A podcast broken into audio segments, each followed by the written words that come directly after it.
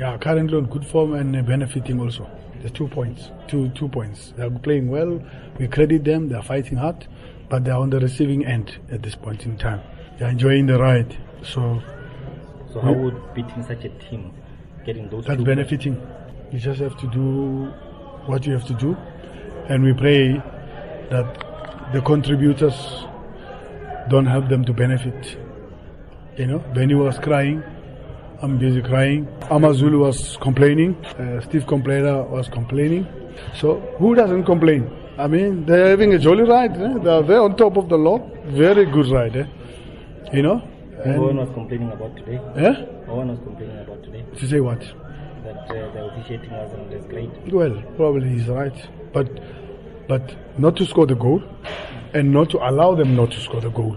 That's the difference. There must be fouls that we always complain. Hey, this foul or not foul.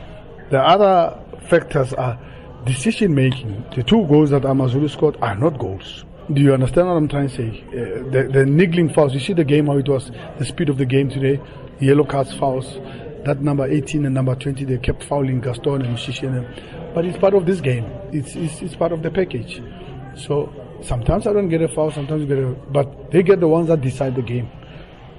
Then how do you prepare for something like that? We pray. Pray. yeah, we pray for the other guys who, the, the officials who are coming, not to make mistakes. Not to make mistakes that they've been making. You know, they must book people when they're supposed to book people.